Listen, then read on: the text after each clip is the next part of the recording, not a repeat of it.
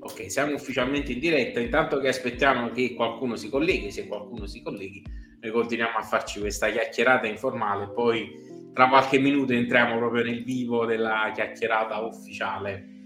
Uh, certo. Mi dicevi tu che comunque stai lavorando anche a un racconto di fantascienza e mi hai detto anche che tu in passato hai scritto fantascienza. Quindi tu ti destreggi un allora, po' la, la fantascienza cosa, e, e steampunk. La cosa assurda è che sì, sì, la cosa assurda è questa, che io uh, di fatto ho iniziato a scrivere di fantascienza nel 2003, solo che quel racconto di fantascienza è rimasto sul floppy e uh, non sono mai andato avanti, più che altro perché nel 2003 uh, eh, avevo la mania della perfezione che mi sono accorto che tutto sommato bisognava un attimino lasciar perdere. Per cui io quel romanzo l'ho riscritto qualcosa come nove volte e arrivavo sempre sistematicamente a pagina 36, o meglio, a cartella 36. E poi ricominciavo da capo perché no, perché dovevo metterci quell'altra cosa, quindi riscrivi tutto un'altra volta. E non l'ho mai, non l'ho mai finito, quindi ho lasciato un po' perdere. Poi mi è venuto un estro poetico, chiamiamolo così, nel, nel 2017 quando stavo componendo il materiale per Hermeneutics come album, che mi sono detto ma quasi quasi ci faccio un racconto breve da mettere in fianco all'album. Il problema è che il racconto breve è diventato poi quasi 300 pagine ed è diventato un romanzo vero e proprio. E vabbè, Anna mi fa guarda, dammelo in mano, vedo di farti un po' di editing e mi fa hai i presupposti per poter fare un lavoro fatto bene anche per un, un qualcos'altro e quindi mi ha, mi ha, spinto a scrivere ancora e, e, sto ancora scrivendo perché nel frattempo sto facendo tecnicamente il terzo libro della serie che okay. sto facendo uh, intanto ti, ti, annuncio già c'è qualcuno, qualche persona collegata quindi li saluto a tutti quanti io oggi sono insieme a Alessandro Schumperlin detto bene? Perfetto. Perfetto. E parleremo di varie cose. Iniziamo con questa chiacchierata con i suoi libri di natura steampunk, che effettivamente sono due, usciti, uscirà un terzo, come appena detto. Ma la domanda che ti volevo fare, lo steampunk non è un genere che capita, cioè la fantascienza, il fantasy con gli elfi o la sp- l'astronave spaziale con la spada laser capita perché ormai siamo talmente bombardati di stimoli che uno si siede e dice che scrivo l'elfo con la spada laser. Mentre lo steampunk, essendo ancora di nicchia, ma essendo comunque un sottogenere particolare, di solito chi scrive di steampunk ha una passione per lo steampunk. Quindi ti chiedo, sì, da dove sì, sì, questo racconto steampunk? Ma allora, eh, la passione dello steampunk è nata eh, in maniera estremamente particolare, nel senso che eh, io sono arrivato allo steampunk tramite il fantasy che è una cosa assurda, però eh, chi, chi, mi conosce sa che non è che sono proprio lineare, vado, vado sempre un po' strambo. Allora, avevo iniziato a giocare con, uh, come tanti, a Warhammer Fantasy e poi a Warhammer 40.000, quindi il, il gioco di, di, schermaglie di guerra uh, fantasy e poi fantascientifica e poi ho lasciato perdere il, uh, il gioco e mi sono avvicinato a War Machine che è steampunk fantasy quando me l'hanno definito steampunk fantasy ho detto eh? E quindi sono andato a cercarmi che cos'era lo steampunk. E da lì poi varie vicissitudini eh, sono stato anche uno dei fondatori nonché primo presidente di Steampunk Italia.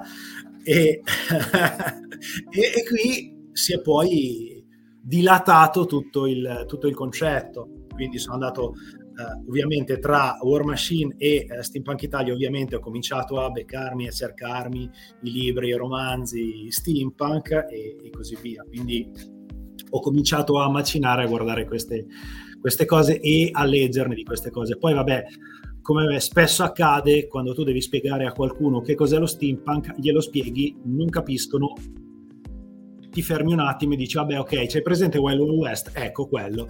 E, e, e un po' ne, nel cuore muori perché hai un piccolo infarto tutte le volte che devi sì, spiegare è, un, è, un, è, una produzione commerciale è uno steampunk commerciale però diciamo a modo suo anche quello è steampunk e... certo no ma è oggettivamente steampunk perché alla fine quello è steampunk di tipo uh, americano quindi di tipo western ma ci sta, non è che non si dice che, che, non è steampunk, però è l'unica maniera per poter spiegare lo steampunk in tre parole, Wild Wild West. sì, è vero, effettivamente, anco, pur essendo un film vecchiotto, ancora rimane nel, nella memoria di tutti come il film steampunk, che effettivamente sì. non è stato prodotto molto. Qualche lungometraggio cartone animato magari c'è qualcosa, però è già perché ama gli anime, quindi è già un po' più da cultore.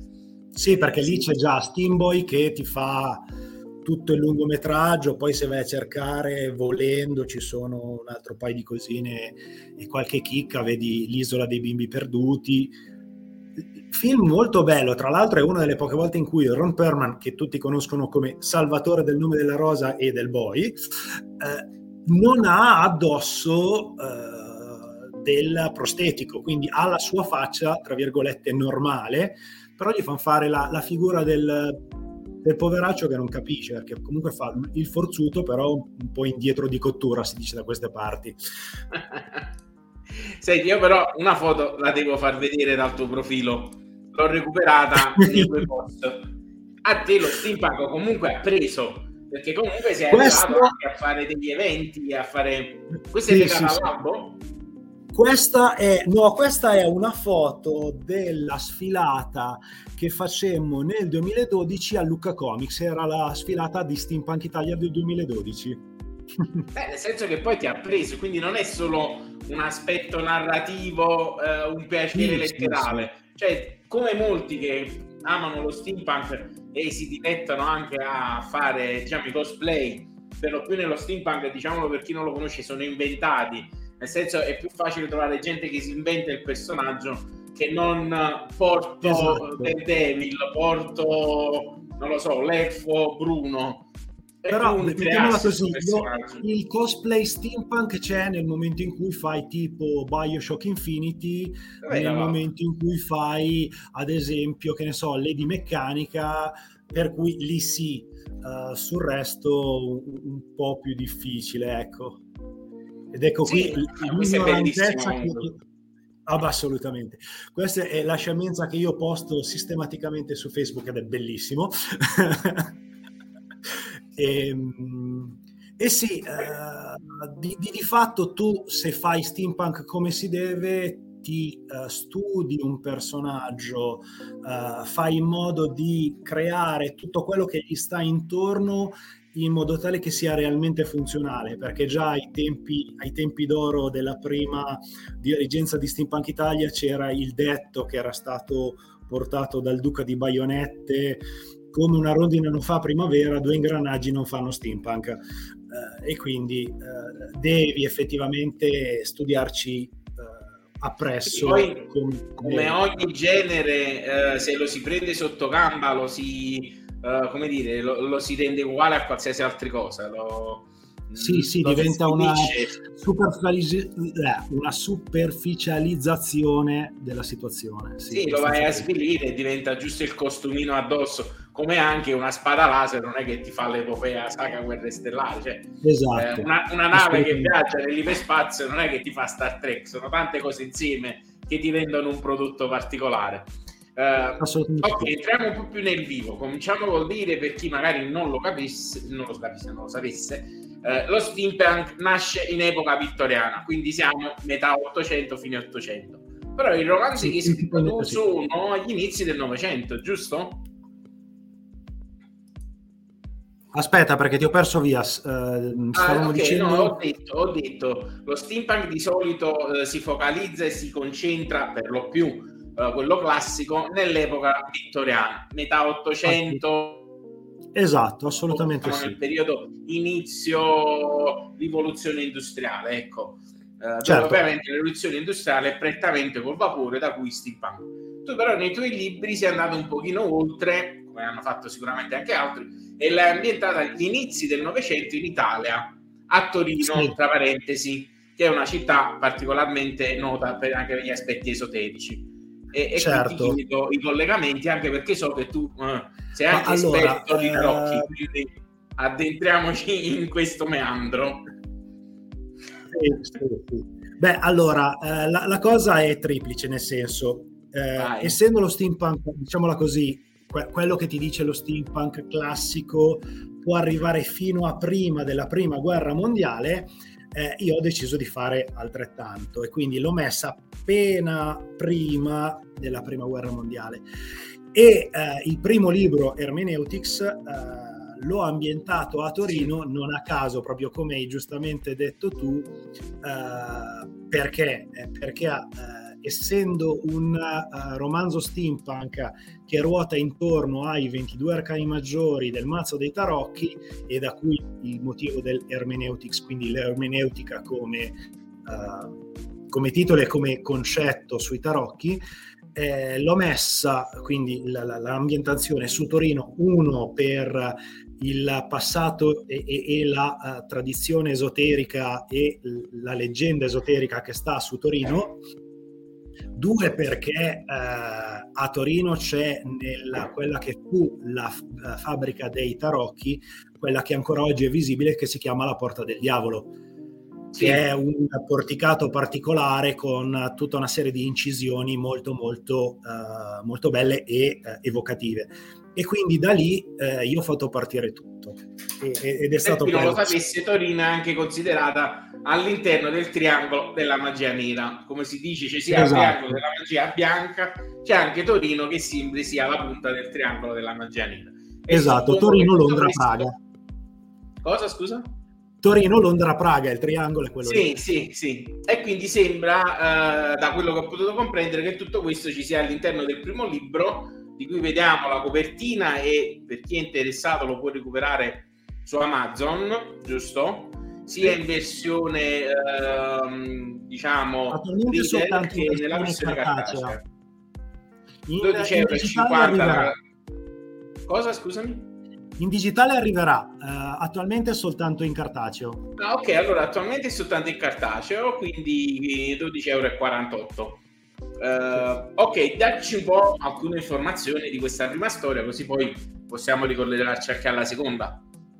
La cosa simpatica è questa, quello abbiamo, di, di, cui abbiamo appena visto la copertina e di cui si è appena parlato, doveva nascere come eh, romanzo breve eh, che stava in, eh, diciamo, in allegato all'album, perché alla fine il concetto è questo, Hermeneutics nasce come album uh, dei Blood, che è eh, la, la, mia band, e eh, si era pensato, guarda, quasi quasi faccio un, un racconto breve eh, steampunk legato al, all'album. Nella realtà dei fatti, chi, chi mi conosce lo sa, eh, sono un filino logorroico e eh, parecchio prolisso. Il risultato è stato quasi 300 pagine di, di romanzo, alla faccia del racconto breve, come si suol dire. E di fatto ci sono dentro i personaggi del Club Blut, un po' uh, riprendendo, diciamo così, molto alla larga il club degli straordinari gentleman di Moore eh, e eh, di fatto capitano cose un, un, po' strane in quel di Torino e eh, il club Blut che è formato da un medico eh, non ben definito, si fa chiamare il dottore, non ha piacere a farsi chiamare per nome e cognome. Eh, c'è la duchessa che di fatto è uh, una mia versione di Mina Arkel, nel senso che invece di essere vampira è strega e licantropa. Um, c'è un personaggio strano che uh, utilizza la, la, magia nera africana, l'Udu, il, il palo mayombe, che è olandese, proprio per il fatto che per riuscire a giustificare il meccanismo sono andato a cercarmi qual è stata la nazione che ha uh, tardato a chiudere uh, lo schiavismo uh, ed erano di fatto gli olandesi.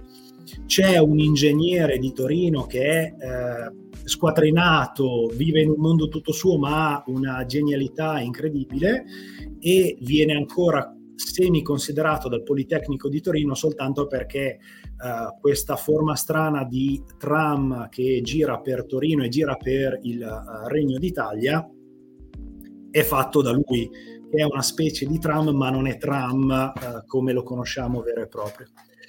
Quindi c'è un, uh, un, americano che arriva ufficialmente per il Grand Tour, nella realtà è un soggetto che sta scappando dal suo passato perché è stato morso da un Wendigo e quindi sta cercando di scappare da questa maledizione, sta cercando di trovare una risposta tramite eh, gli altri membri di Blut per riuscire a togliersela da dosso questa maledizione. E quindi arriva questo personaggio che è, che è il nano dentro, uh, alla, dentro, alla, storia, che poi non è un nano perché è un mutaforme nei fatti, e uh, questo soggetto uh, riesce a essere potente, riesce a fare cose grazie a questo mazzo di tarocchi. Tra l'altro nel primo romanzo c'è di mezzo anche Cesare Lombroso, c'è di mezzo la Palladino e altri personaggi della Torino di allora. Sì, infatti e si arriva alla conclusione. No, dicevo, eh, leggevo che ci sono anche personaggi realistici, eh, l'hai detto tu, reali, non realistici, e quindi vengono sì, in sì, qualche sì. modo toccati anche argomenti reali, eh, suppongo, della Torino di quei tempi, e quindi hai mischiato eventi reali realmente accaduti, suppongo, con poi la trama, che vedo da quanto è scritto qui, comprende anche i viaggi nel tempo. Sì, perché una delle cose particolari che l'ingegner Solventi fa è di aver creato la macchina del tempo. Ed è uno dei motivi per cui non viene più riconosciuto dal Politecnico di Torino, perché quando hanno detto sì, c'è la macchina del tempo, daccene una dimostrazione, lui va in Egitto al tempo di uh, Tutankhamon, porta un... Uh, un omaggio, chiamiamolo così, e quelli del Politecnico di Torino lo canzonano dicendo sì vabbè sei andato in una di quei tanti Mami's Party che in Londra va tanto di moda, hai portato a casa il frammento da una mummia che hanno sbendato, non è possibile che sia andato lì e quindi lo hanno canzonato per quello, ecco. Ok. E diciamo questa storia comunque questa prima storia è comunque autoconclusiva, giusto? Sì, Quindi sì, sì, sì. vuole leggere Hermeneutics, se lo legge, se lo gode e finisce, non è obbligato a prendere il secondo, però lascia degli spunti per poi la seconda storia che è collegata, giusto?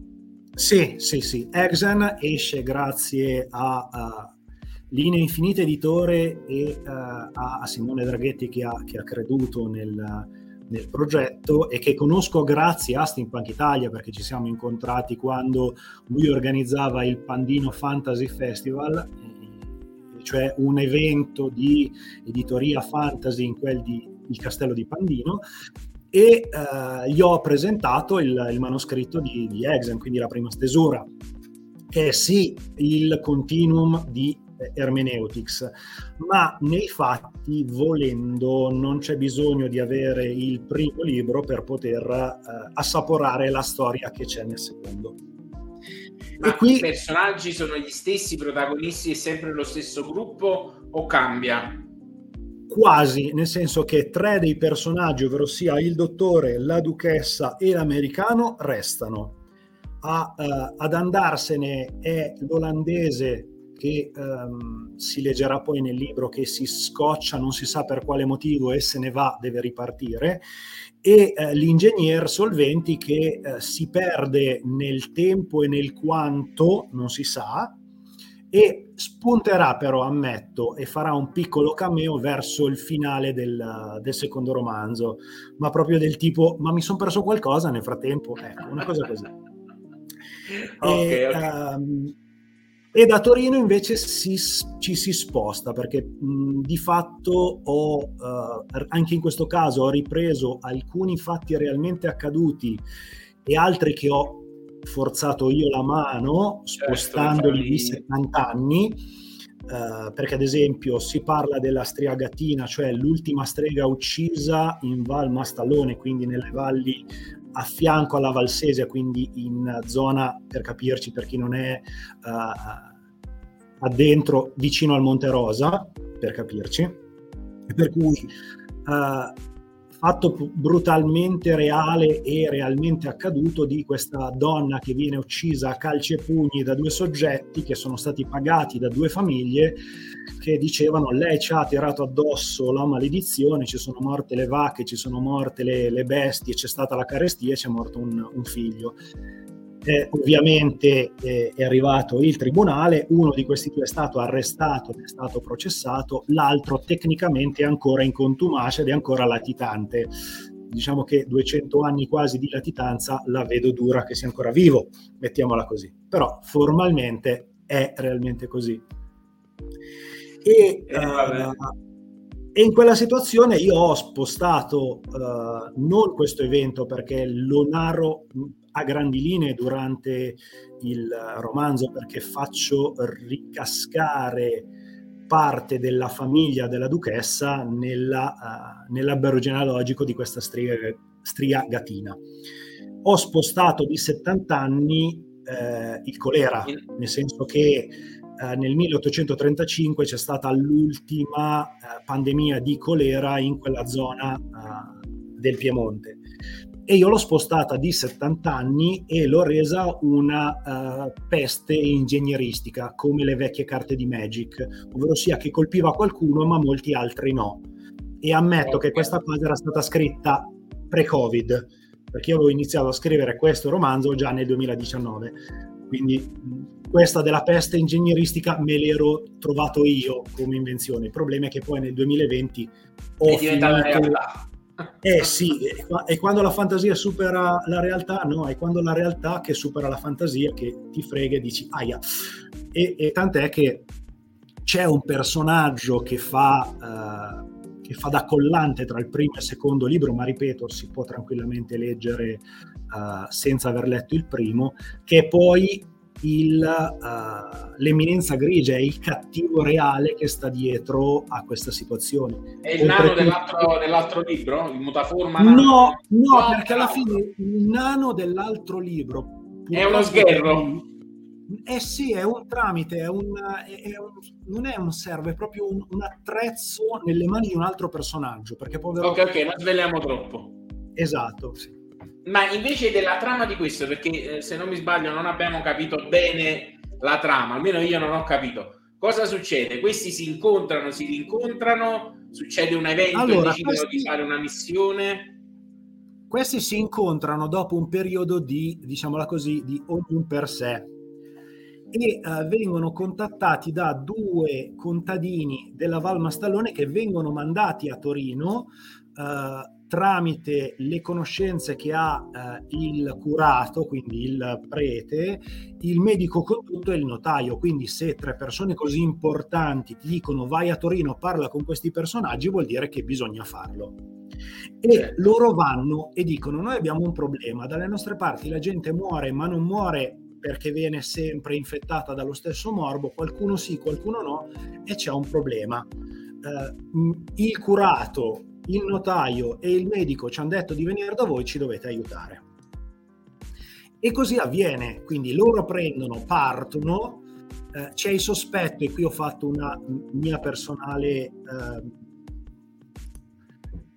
ossequio e una mia personale eh,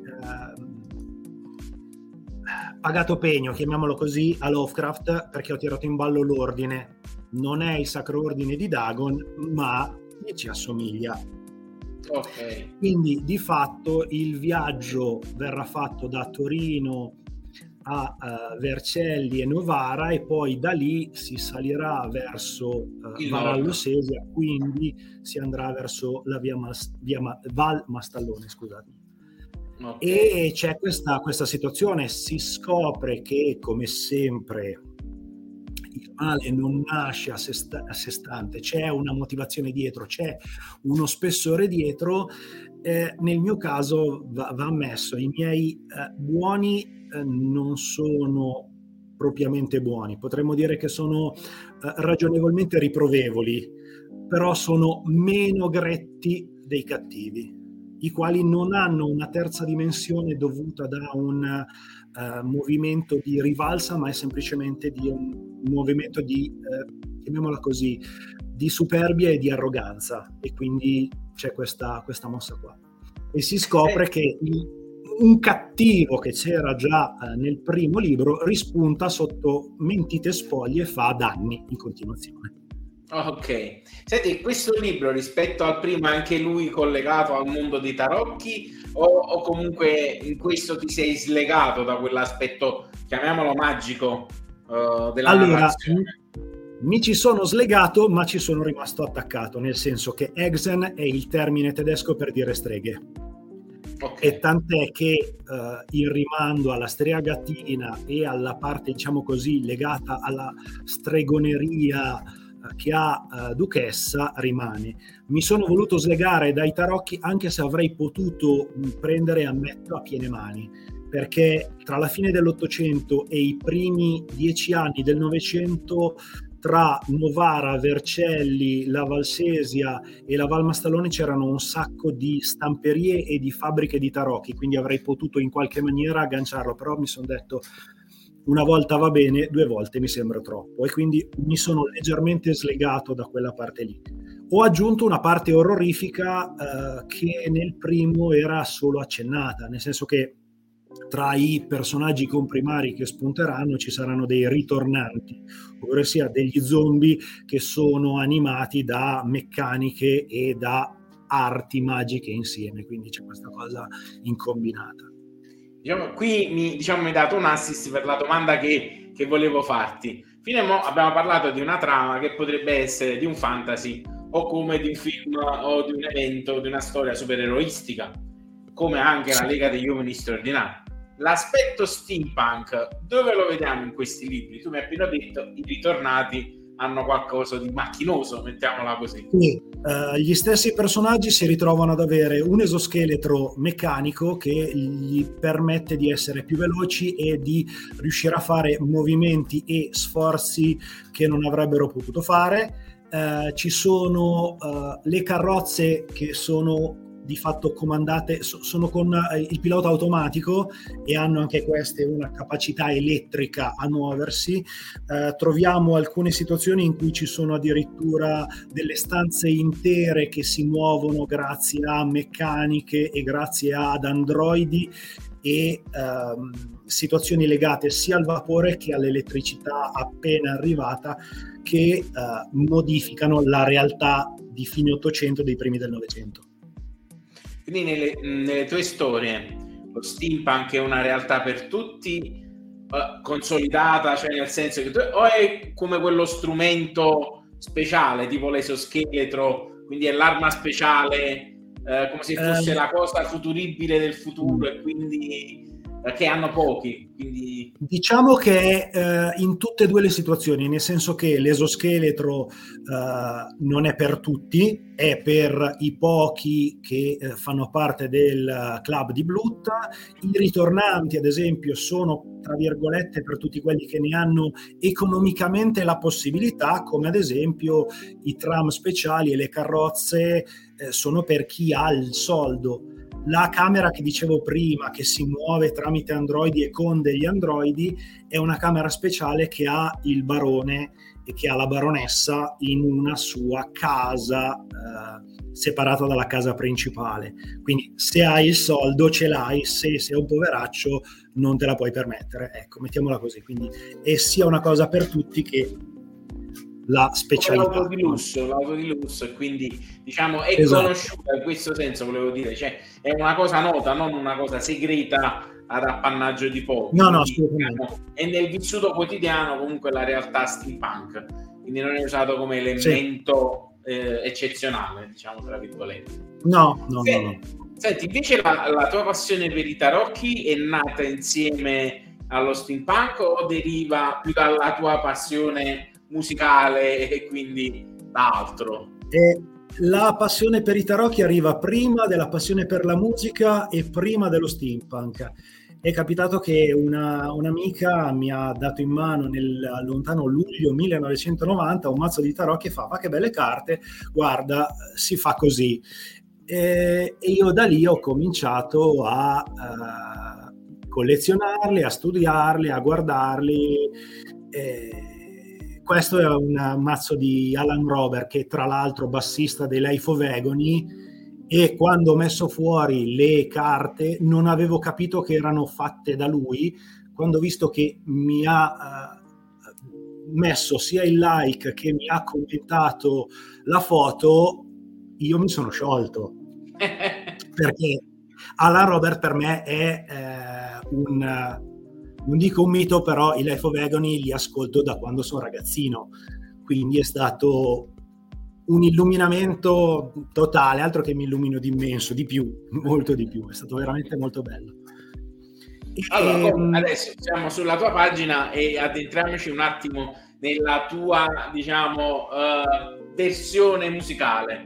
Io qui vedo okay. heavy metal, editor me- di Metal Pit, eh, recensione di Underground Metal Italia, tante altre sì. cose e in più hai anche un gruppo che sono i Blut. Abbiamo la pagina. Esatto. Eccoli qua. E per chi non fosse qui con noi dall'inizio, è un po' il motivo per il quale poi è nato il libro eh, di cui vediamo qui un dettaglio, se non erro. Sì, questa qui è stata la, eh, la, copertina dell'album di remix che abbiamo fatto uscire per Halloween dell'anno scorso, legato ad Hermeneutics. E, e, questo è il dettaglio con la falce della morte, la bilancia della giustizia, eh, il tavolo del bagatto del mago che dir si voglia, lo scudo dell'imperatrice e la lanterna del, Dell'ermene, eh, dell'eremita, sì, stavo per dire dell'ermeneutico. Senti, ma invece la passione per la musica che abbiamo visto è nata addirittura dopo le carte, è stata influenzata sì, dalle poco, carte? Di, no, di poco dopo le carte, ma eh, diciamo che è nello stesso decennio, quindi negli anni 90 eh, ho, ho, preso, ho preso coscienza che avevo piacere verso un certo stile di musica rispetto ad altri. E, Faccio vedere questa foto qui e basta queste notifiche. Questa è stata la, una foto che ci è stata fatta lo scorso aprile a, Marta, a Malta, il, uh, al Dark Malta Festival, tra l'altro Felpa uh, del Dark Malta, mentre stavamo facendo la canzone del diavolo, The Devil, quindi il tarocco numero 15. E questa è, è la, legato la all'album, è legato all'album perché l'album era nato inizialmente come colonna sonora, cioè, oddio, il libro era inizialmente nato come approfondimento letterario del, del, dell'album, ma l'album a sua volta è diventato colonna sonora del libro. Esatto, esatto. E addirittura abbiamo fatto anche un mazzo in tiratura limitata di tarocchi speciale fatto uh, sulle fattezze nostre legato al mazzo dei dei Rider Weight, quindi ci, ci, sono ancora delle immagini di noi in versione morte, l'appeso, l'eremita, Ma, il carro e così via. Scusami, mi interessa questa cosa. E sono foto eh, di voi o rappresenti, cioè qualcuno che vi ha graficizzato, quindi dalle foto ha tirato allora, fuori delle illustrazioni? Uh, lì, lì c'è stata una combinazione. Nicolas Giordano ci ha fatto le foto, Stefano Corona che al tempo era nella band poi ci ha dovuto eh, lasciare perché non riusciva a starci dietro per questioni di lavoro che ha preso eh, le foto che ha fatto Nicolas e ha fatto la post produzione sotto diciamo la mia regia dicendo guarda così dovrebbe funzionare nel mazzo Rider Waite che è dei primi del del Novecento l'idea sarebbe di farne una versione steampunk con noi e quindi c'è questa versione steampunk di noi in versione tarocchi. Che questi tarocchi dovrebbero uscire in futuro, in un prossimo futuro. No, eh, ne sono rimasti due mazzi di tutti quelli che avevamo fatto. Ah, vabbè, ma perché io avevo letto, credo, proprio sul, sul sito della casa editrice che era un progetto che sarebbe poi. No, quello è un altro ancora. E quello è un, un altro, altro mazzo di notte. Esatto, io non dormo la notte e faccio cose. Deve uscire un, uh, a breve, spero di riuscire con uh, Natale di quest'anno, di far uscire un manuale di lettura e interpretazione dei tarocchi, ma in questo caso i disegni sono di Moreno Cova, che è mio tatuatore, mio carissimo amico, lui ha fatto uh, i disegni, io ho messo il testo, quindi quello uscirà, speriamo, eh, entro Natale di quest'anno. È un'altra cosa ancora. Vabbè, è, è, parallela, nel senso non è più legata al libro, è proprio svincolata. Tra parentesi, uh, no, non ce l'ho qua il libro dei tarocchi. Ah no, sta là sopra, vabbè, non si vede. Io ho un po' di libri vari, che questi li sto dando come altarino. Questa alchimia è mistica, il libro segreto dei simboli di On Fortune, quindi sono anche addentro a queste cose quindi sarebbe carino parlare anche solo di tarocchi in un'altra puntata, magari quando esce il libro con, Guarda, volentieri, mi fa piacere, così ci confrontiamo Dai, uh, ci sto. sulla mia idea dell'appeso, che è abbastanza particolare, ma un paio di persone mi hanno detto che è corretta. Poi non lo so. Uh, L'appeso è il tarocco che a me piace di più di tutti. Perché è, è speciale, è il vedere le cose da un altro punto di vista. È, soddisfacente, è soddisfacente. Senti, comunque, poi quello magari ne parliamo volentieri quando uscirà questo libro sbarra manuale con allegati tarocchi. Eh, oggi leggevo un po' di informazioni sui box letterali di cui io non sapevo l'esistenza, ho visto dei post, ho detto ma che? Praticamente te lo spiego anche a te nel caso non lo sai o delle persone che non lo sapessero con noi. Niente di più che tu ti fai un abbonamento mensile, 20 euro, 30 euro, 50 euro, con delle società che non fanno altro che mandarti a casa una volta al mese, ogni due mesi, poi dipende dal tipo di abbonamento, un box come se fosse un regalo. All'interno c'è un'edizione speciale di un libro più altri gadget in tema con il libro ti dico per le uh, erbe ufficiali per fare le tisane mm. ci trovi la tazza il tovagliolo se è un libro fantasy ci puoi trovare un gadget un'altra cosa un'altra cretinata mi veniva in mente sentendo di parlare che tu potresti fare il box libro, CD musicale e tarocchi.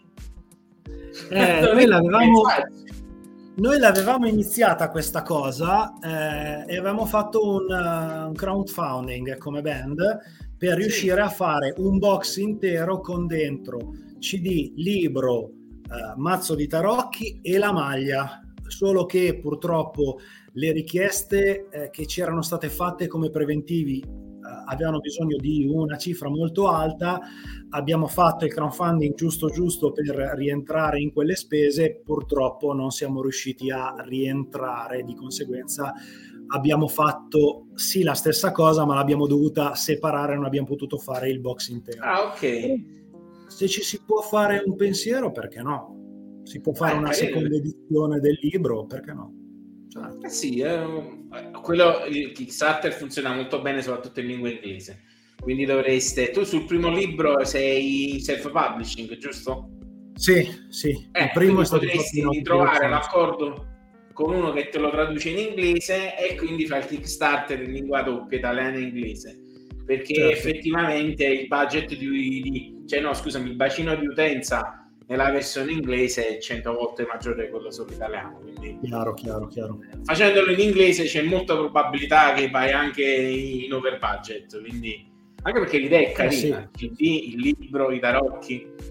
Eh, anche perché non so se tu sei di Kickstarter, io lo seguo perché mi fa piacere vedere i progetti, le cose. Il mondo delle carte, quindi dalle carte da gioco, le carte collezionabili, ma anche i tarocchi. Ci sono un sacco di Kickstarter che fanno dei numeri impressionanti, cioè i miei tarocchi con i gatti per di una cretinata, boom, un milione di pezzi. Eh, quindi eh, non, è tanto sbagliato, non è tanto sbagliato pensarsi. No, infatti, io ho visto, vabbè, io ho partecipato ad alcuni Kickstarter per avere dei cofanetti particolari di alcuni tarocchi e, e, e ho visto le, le, cifre che hanno fatto e tanto di cappello e ovviamente il risultato è assolutamente indiscutibile, altissima qualità di fattura, di, di, di tutto quello che ci stava insieme, molto molto bello. In alcuni casi non ne ho partecipato a quella, ad altri Kickstarter, ma sì, ho visto delle robe del tipo i tarocchi di io con il gatto piuttosto che i tarocchi del, del, gatto stanco piuttosto che altre cose con delle cifre eh, atomiche devastanti assolutamente. Sì m- vabbè ovviamente vanno molto i tarocchi manga e quindi perché poi becchi tutti gli appassionati mangaka e quindi ci fanno, fanno che non ha, poi diventa pezzo così d'arte che poi non ha manco nulla a che vedere col tarocco perché i simboli sono tutti sbagliati, fatti proprio a pene di segugio, come dicono a Londra. Però poi alla fine diventa un pezzo così per chi ci vuole giocare, per chi le vuole avere Certo, certo. Beh, io non posso dire niente perché tra, tra, i tanti mazzi che ho, eh, ho anche i mazzi dei, degli orsetti gommosi, quindi non è che posso fare tanto il fenomeno nemmeno io, eh, perché comunque nella, nella, mia collezione ho anche quelli, vado, vado, a fare un mea culpa e vado da me. Eh, e collezione ci devi mettere un po' di tutto. Eh, quando è collezione sì. ci deve stare un po' di tutto. Senti, tornato all'aspetto musicale, Eh, mi dicevi che siete stati a Malta, quindi lì era un concerto, eh, vi faccio vedere le immagini, poi magari ne vediamo qualcun altro. Eh, come gruppo siete attivi da almeno una decina d'anni, da quello che ho capito, forse di più. No, di meno, da sette. Ah, Nel sette, senso che okay. come Anthologies, sì, perché c'è stato prima gli Anthologies, poi ci sono stati Blut, quindi c'è stato okay. proprio un, una, uno step di, di, chiusura. Di fatto siamo ripartiti ufficialmente nel 2015, quindi formalmente però, sono sette cioè, anni. Io non, non, sono addentro nel, nel, nel genere, però oh, andare a Malta comunque secondo me è un bel risultato. Poi non lo so se è una cosa più no, no, è stato un bel risultato, è stato, è stato, un festival veramente molto bello. Poi eh, aver calcato il palco insieme a uh, persone di un certo tipo e di un certo livello come Moonspell, Combichrist, uh, Lunar Fake e così via, insomma, è, è stata una soddisfazione. E infatti siamo uh, grati tantissimo a René che, che, ci ha chiamato, l'organizzatore di, di, Dark Malta, e che ci ha fatto suonare. Cioè, è stato, è stato veramente un bel, un bel momento ed è stato un festival di, di altissimo livello, anche qui licking the elbow, lì lo dicono gli americani, cioè leccarsi i gomiti, assolutamente. Senti, ma eh, siete un gruppo, vabbè, siete questi, giusto? Siete questi eh, diciamo che di questa foto qua ce ne sono 3 di 5. Ah, vabbè, dai. Sì. Questo è 2021, quindi ok. Vabbè, comunque siete un gruppo indipendente o sottoscrittura? Cioè, nel senso, avete un'etichetta? Allora, abbiamo, abbiamo fatto dal 2015 ad oggi di fatto un'autoproduzione che è il primo album, il secondo album siamo usciti con Sleep Trick Records, uh, il terzo album l'abbiamo fatto con AUSR uh, eh, Digital e nel mezzo ci sono i due album di remix che anche in questo caso sono stati fatti tramite AUSR che ci ha dato il permesso di presentarli. Ecco, questo è uno dei due album remix, l'altro era il Samones che abbiamo visto prima. Eh, che era il, la Blut Records, ovvero sia siamo sotto etichetta eh, semplicemente per, per, queste situazioni. Questa è stata la, la vecchia formazione e uh, di fatto per il nuovo album che abbiamo uh, terminato di registrare uh, stiamo valutando alcune proposte che ci hanno fatto sia italiane che estere. Va ammesso che incredibilmente siamo uh, interessanti sia per l'Italia che per l'estero, quindi contenti Ma anche di questa questa, vabbè, è una bella cosa, sicuramente una bella, una bella soddisfazione. il genere però io credo come molte cose in Italia, sia molto più di nicchia qui e magari è più sentito e più diffuso all'estero. Soprattutto sì. credo che come genere piaccia molto ai paesi germanici, per non dire proprio in Germania.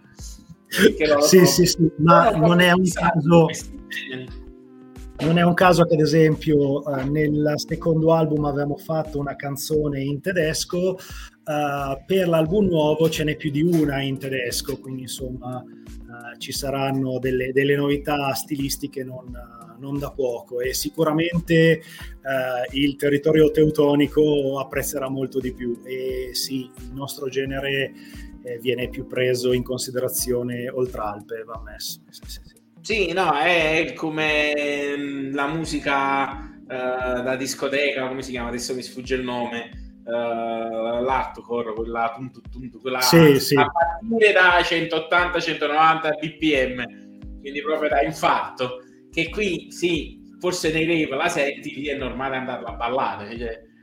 Certo, certo, certo. Senti, ma all'interno del gruppo tu suoni anche? Sei solo voce? Non sei voce? Perché mi sono fatto io la mia immagine che tu sei voce. Non so, sì, io, sono, io sono voce. Ok. E dei, e dei primi tre album ho praticamente composto tutto io. Nell'album nuovo invece Antonino, che è il, il, il, chitarrista, ha messo la parte più grossa, io ho fatto di, di meno questa volta, ammetto perché eh, vuoi perché stavo facendo tutta una serie di cose, vuoi perché eh, ultimamente mi era un po' più uscita la vena sperimentale e volevamo essere meno sperimentali, quindi ho lasciato un po' perdere e eh, come spesso mi capita, faccio fare a chi è più bravo di me le cose eh, che non mi riescono bene. Non a caso eh, Anna per Hermeneutics e eh, Michela di Linee Infinite per Exen hanno fatto editing e mia moglie invece ha fatto sia per Exen che per Hermeneutics la prima correzione di bozze perché io eh, ogni tanto prendo la mitragliatrice e metto la punteggiatura con la mitragliatrice e quindi mia moglie mi, mi ferma e mi dice si fa si fa, leviamo qualcosa faccio fare a chi è più bravo di me quelle cose lì ah, è giusto, giustissimo oh, ognuno è il suo vabbè io cercavo qualche altra foto bene o male sono quelle lì poi magari Uh, volevo vedere se c'era qualche altra foto di qualche concerto. Questa, ok, possiamo far vedere questa, che forse è sempre Malta. Questa è sempre Malta e quello che si vede in primo piano con la, la barba è Antonino di qui prima. Eccolo qua, questo è Antonino. E invece okay. Bruno, che si vede sullo sfondo, è quello che ha curato un po' di più eh, alcuni accorgimenti eh, riguardo agli arrangiamenti e ha dato un occhio anche lui al discorso di editing eh, iniziale prima di entrare in studio vero e proprio. Va bene, comunque facendo promozione anche a questo vostro aspetto, voi avete un sito, se ci riesco a tornare, voi, vabbè, c'è la pagina Facebook, quindi per chi fosse interessato... Sì Blut Band, scritto proprio così, Blut Band. Esatto. E la stessa cosa capita per il sito web, nel senso che si fa a bloodband.com e ci si trova sul sito. Eccolo qui, eccolo qua, sì, cookie, cookie, tutti cookie, non vi preoccupate, cookie di qua e cookie di eh, qua. sì, li devi mettere perché sennò poi ti dicono che eh, sono no, giusto, giusto. Ah, siete anche presenti su Spotify. Me lo apre? Assolutamente ah, no, sì. Spotify, YouTube, Amazon, Deezer, dappertutto. Quindi qui c'è chi volesse ascoltare per curiosità, vi può beccare uh, su Spotify o su YouTube. Uh, però su sì, YouTube, ah, no, vabbè, sì, mettete voi le canzoni, quindi avete il. Sì, su YouTube addirittura c'è il live che abbiamo fatto nel 2020 in uh, sala di registrazione. Abbiamo fatto il live distancing show quindi avevamo messo le telecamere, eravamo a un metro di distanza ognuno e abbiamo suonato e abbiamo poi messo fuori il, il video che abbiamo fatto. Bello. Allora, riassumiamo che qui sono un sacco di cose. Siamo partiti dai libri per finire alla musica, ma diciamo che tutto comincia, comincia, comincia con la musica. Quindi sì. da un album, questo qui, per il quale esatto. tu avevi avuto l'idea di fare un raccontino, mettiamolo così, di supporto, siamo finiti al libro. Esatto. Questo libro non solo ha di per sé un racconto steampunk eh, anche molto interessante perché affonda anche un po' nell'esoterismo, nella magia ed è ambientato in Italia, in Europa e anche dispersi nel tempo, quindi suppongo anche in altri luoghi eh, e momenti della storia, ma sia un mazzo di carte tarocchi e anche sì. una colonna sonora che è un CD. Quindi chi volesse uh, vivere appieno questa avventura potrebbe sentirsi l'album su Spotify mentre si legge il libro.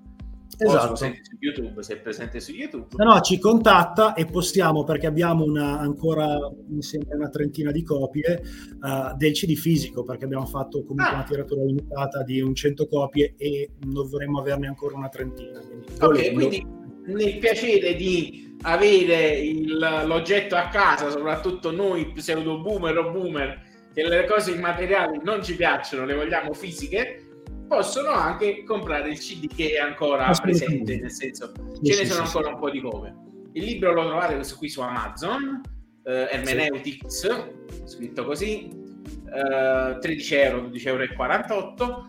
E il secondo libro, che è diciamo l'ultimo, l'attuale invece, si chiama Exen che è una sorta di continuo del primo, slegati, quindi si possono anche leggere prima il secondo e dopo il primo, casomai, o anche solo esatto. il secondo.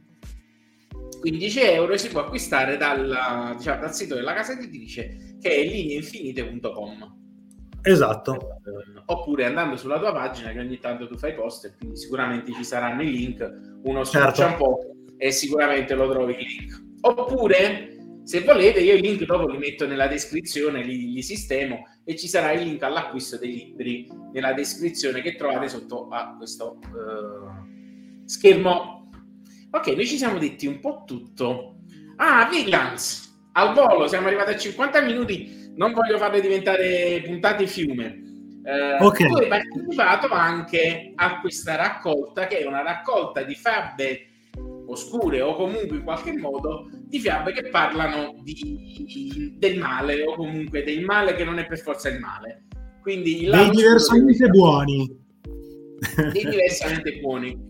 Uh, io sì. ho fatto una diretta con Anna, la linko anche questa qui, casomai qualcuno potesse interessare. Questa è una raccolta di racconti e tu ci hai partecipato con un racconto, non mi ricordo quale, però se mi dici qual Il pifferaio magico è... di Amelin. Cosa, scusami? Il pifferaio magico di Amelin. Eh, musica okay. tedesco, vuoi che non ci entro.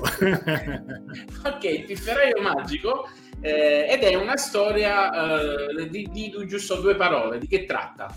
Cioè una rivisitazione eh, della storia. Il musicista e... va pagato. Il concetto è il musicista va pagato.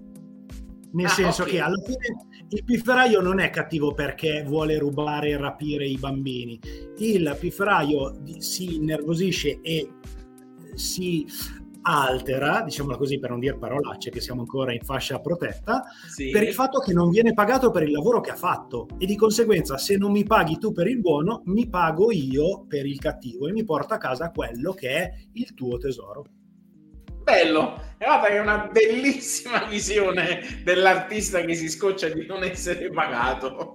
Ok, quindi riproponendo l'immagine, un'altra cosa che casomai chi ci sta seguendo potrebbe essere interessato, è questo Villan, ovvero un raccon- una serie di racconti che parla del lato scuro delle fiabe, che è più una uh, riproposizione delle tematiche delle fiabe classiche in una chiave, diciamo, dal punto di vista del cattivo, che non certo. è sempre cattivo e che a volte ha ragione, come nel tuo caso del pifferaio.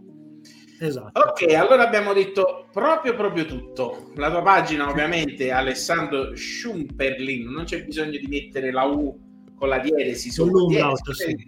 sì. I due puntini sono la dieresi o no? Ho sbagliato? Sì, sì, è corretto. Io lo chiamo uno perché è tedesco.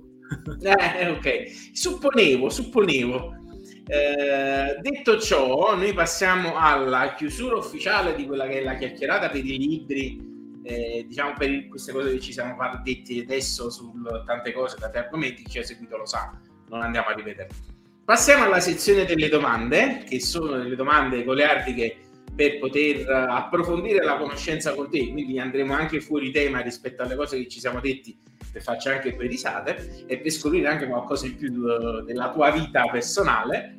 Eh, salutiamo ufficialmente tutti quanti, eh, se state vedendo la versione breve del, delle mie talkerate potete andarvi a vedere le domande che poi troverete sempre in allegato tra i vari link. Ringrazio tutti quelli che sono stati con noi e passiamo al cambio di visualizzazione. Questa la faccio io un pochino un po' così.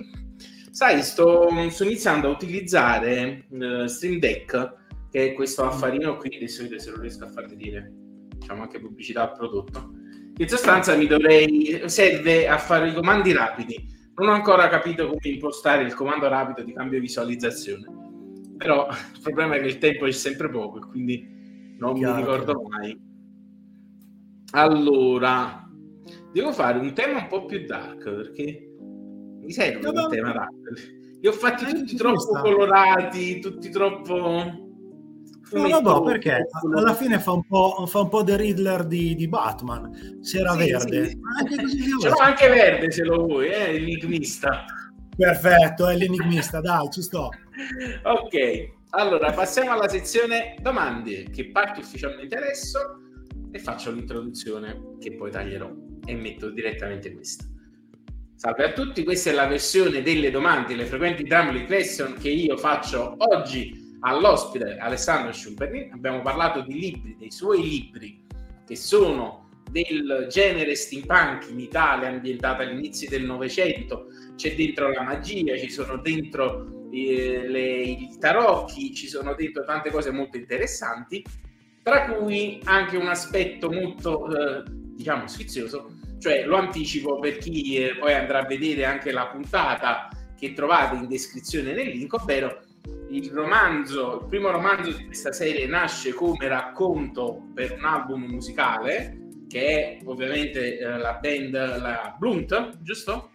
Blunt, sì. Blunt la loro band ave- ha creato l'ultimo album e dovevano mettere questo racconto come eh, supporto all'audio.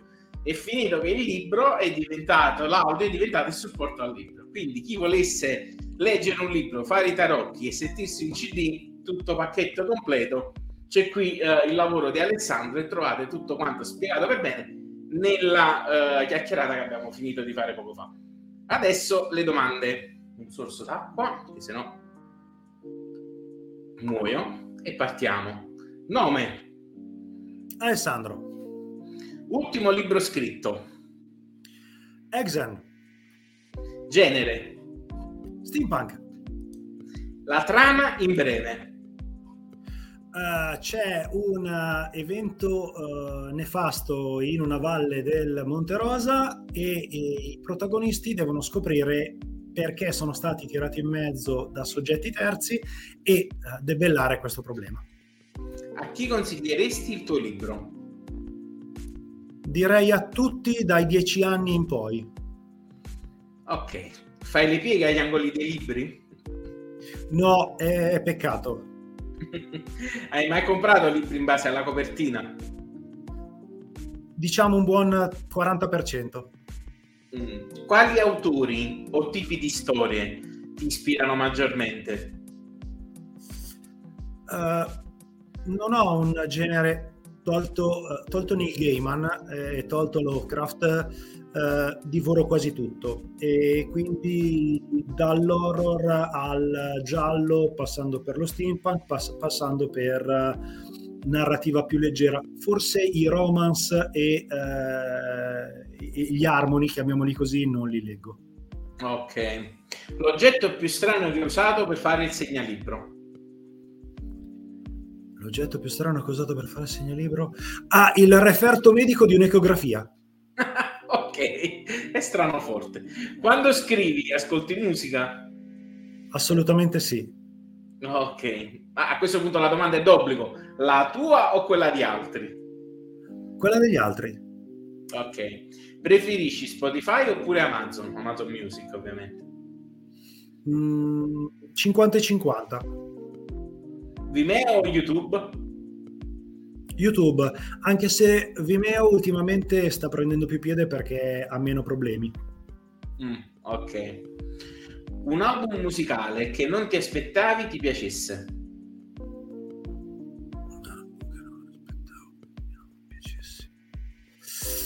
Uh, credo Sumerian Cry dei Tiamat quando lo ascoltai nel 94. Ok, invece un album che ti eri convinto ti sarebbe piaciuto e poi invece ti ha deluso. I Peace Factory uh, che ho comprato nel 2000 e che mi aspettavo tutt'altro ed era veramente roba piuttosto bruttina. Infatti mm. ho trovato il modo di sbolognare quel CD che era veramente triste un regalo di Natale al volo. Io. Quale libro, anzi scusami, ho sbagliato la domanda, quella di prima, se potessi prenderti un mese di vacanza dove andresti? Eh, farei un giro dell'Europa, passando per i posti che non ho visto e ritornerei per la terza volta in Irlanda. Ok, a questo punto la domanda che ho eh, erroneamente detto prima è quale libro porteresti con te? Eh,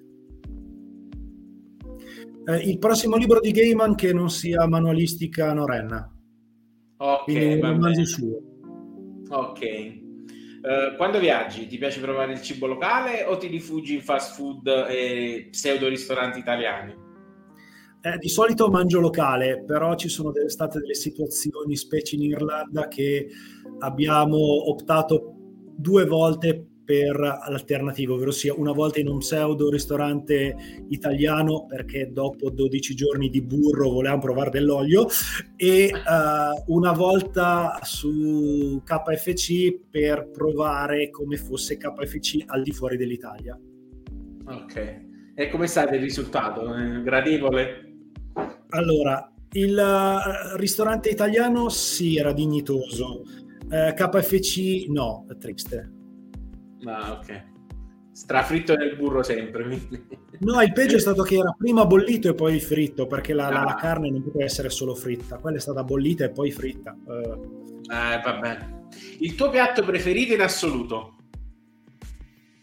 La pizza. La pizza. E cosa non può mai mancare nel tuo frigo? L'acqua. Allora, quali sono le piccole cose che ti fanno sorridere?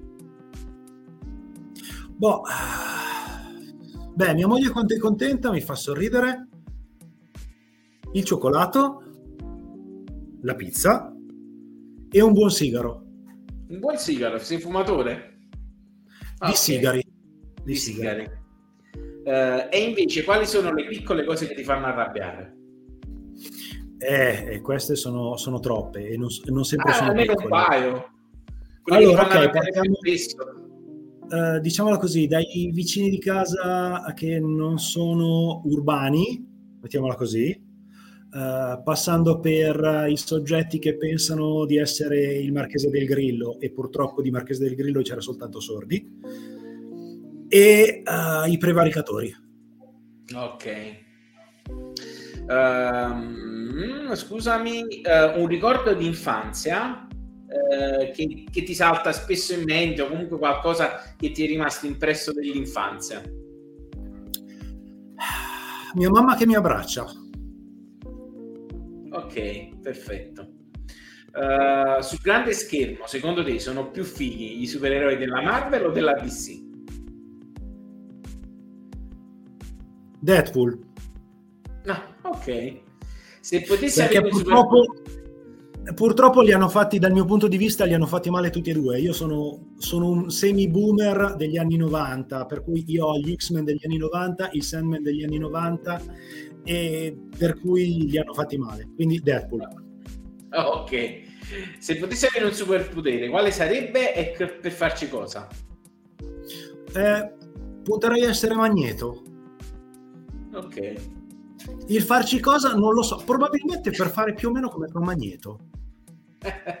Spostare i punti. Sì, sì, sì, così te, te, lo faccio io il ponte sullo stretto di Messina. Te lo faccio io. Bravo, te lo porto io un ponte.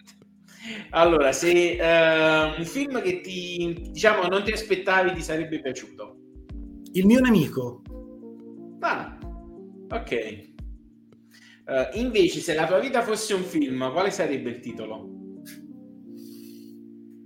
Eh, potrebbe essere grosso guaio a Chinatown Novara.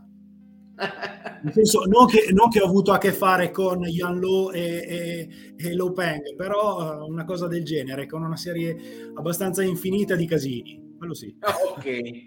Hai mai messo la bandiera italiana fuori dalla finestra? No. Ok. Segui il calcio oppure qualche altro sport? Seguivo il calcio, l'ho abbandonato dopo che Mourinho se n'è andato dall'Inter. Ma è stato l'evento scatenante. Sì. Perché una triplete non la facciamo più e quindi basta. Ah, ho stiamo capito. Finché, stiamo finché è andata bene, dopo millenni di sofferenze basta. Senti, secondo te, questa è filosofica come domanda. Tra il dire e il fare c'è davvero il mare? No, come diceva Elio, c'è di mezzo e il. L'ultima cosa che hai imparato a tue spese. Uh, questa è brutta, però la dico, non mi interessa tanto. È che fidarsi troppo delle persone vinci le coltellate nei reni. È un classico. In questi giorni si sta tenendo la COP27 per discutere dell'ambiente, non so se sei informato. Secondo sì, te i governi... di aerei per uh, l'ecologia. Ah, ok. Secondo te i governi riusciranno mai a fare qualcosa per l'ambiente? No. Sono quando decideranno di farlo sarà purtroppo troppo tardi. Proprio all'ultimo, quando ci saranno le ultime gocce di acqua disponibili. Invece esatto. tu cosa sei disposto a rinunciare per l'ambiente? Bah, ultimamente ho cominciato a camminare molto più spesso e a lasciare più spesso quando posso la, la macchina parcheggiata, perché se posso arrivarci a piedi me lo faccio ben volentieri a piedi, anche perché mi aiuta tra le altre cose, oltre a evitare di buttare fuori PM10 e compagnia, a perdere anche un po' di peso. Beh, è una bella passeggiata, almeno quando è bel tempo, almeno non diluvia, è sempre una cosa gradevole. Come sì, pensi sì, sarà il mondo tra 30 anni? Brutto. Hai trovato, lampada, la, hai trovato, la, lampada dei desideri, quali esprimi? Ok, eh, l'immortalità, perché voglio vedere come va a finire, sono curioso. Eh, penso di diventare sindaco del mondo, perché così poi me la gestisco come dico io, perché imperatore è troppo eccessivo, quindi meglio sindaco. Sei più amichevole, mettiamola così. L'amichevole sindaco planetario. Esatto. E terzo probabilmente... Boh, qualche superpotere. Su superpoteri ci penso su però. Okay. Perché il magneto ci sta, magneto ci sta, però anche, insomma, Deadpool ha il suo perché. Eh sì. Allora, trovi un grimorio antico, lo porti a benedire o provi subito un rituale? La seconda, provo un rituale, ma senza nemmeno dirlo. e allora, visto che hai provato un rituale, hai risvegliato una città antica, pagana, sconosciuta. Chi è e cosa vuole? Beh, ovviamente Rilie e si è svegliato Cthulhu. Dai, eh. vai! e Mourinho torna al leader. Oh, giusto.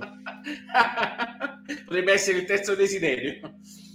Ah, è vero, è vero. Ci sta, ci sta, ci sta. Venderesti l'anima al diavolo per il successo? Mm, non lo so, se, se, se, resto immortale sì, se no no. Costantino insegna. Eh, certo. Ovviamente domanda a questo punto di rito, per noi che abbiamo già fatto la chiacchierata, ti sei mai fatto leggere le carte? Sì. Ok. Credi nella possibilità della reincarnazione? Sì. Se tu fossi Dio per un giorno, cosa faresti? Eh, non si può dire. Ok, Dic- diciamo che no, diciamo che si potrebbe fare un, uh, un ripristino parziale del sistema mondo, assolutamente. Un reboot. Sì. un upgrade. Se tornassi nella tua prossima vita come animale, quale animale saresti? Eh, me la gioco ai punti tra il cinghiale e l'orso. Un cinghiale orso? Perché no? Un bel cinghiale mannaro, bello. Un cinghiale mannaro. La cosa più pazza che hai fatto, se si può dire. Non lo so ancora, credo che de- devo vedere che cosa faccio settimana che viene o la prossima. Ah, ok. Comunque, non ho ancora fatto la cosa più pazza. Ok. Diventi ricco, una follia in cui investi.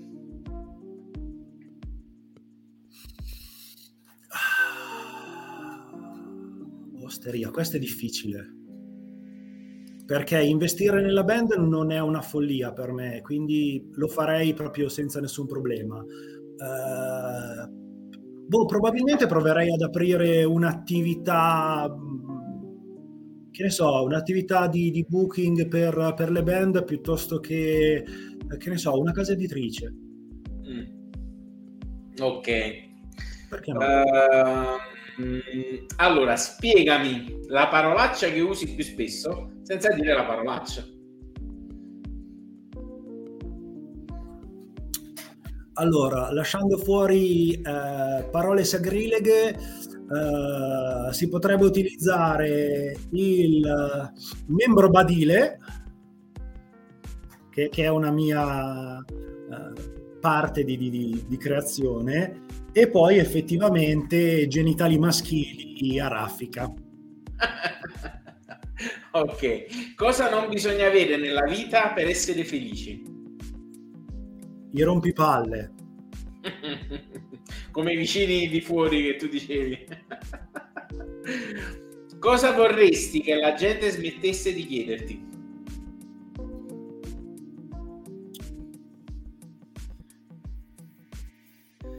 Credo niente, più che altro preferirei che la gente smettesse di parlarmi alle spalle. ok.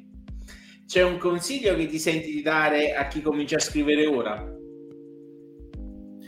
Sì, di, eh, non minimizzarsi al punto di fare come ho fatto io, di aspettare parecchio prima di scrivere qualcosa, quindi di scrivere, di provarci e di cercare, eh, mettiamola così, l'editore e le persone giuste, perché purtroppo anche in editoria ci sono un sacco di criminali che sì dai vieni ti faccio stampare il libro però mi devi comprare le copie a prezzo di copertina ti faccio l'editing che non ti faccio e quindi ti ritrovi poi a essere bruciato e ti passa la voglia. Senti, invece ti faccio la stessa domanda anche nel mondo della musica. Quindi mm. un consiglio che ti senti di dare a chi vuole entrare nel mondo più specialisticamente nel tuo settore quindi nel heavy metal Ok, il passaggio è questo qua. Il primo consiglio che mi sento di dare è scegliere se restare nell'underground o voler, tra virgolette, sfondare. Perché in funzione del resto nell'underground ci sono scelte da fare, voglio sfondare, ce ne sono altre.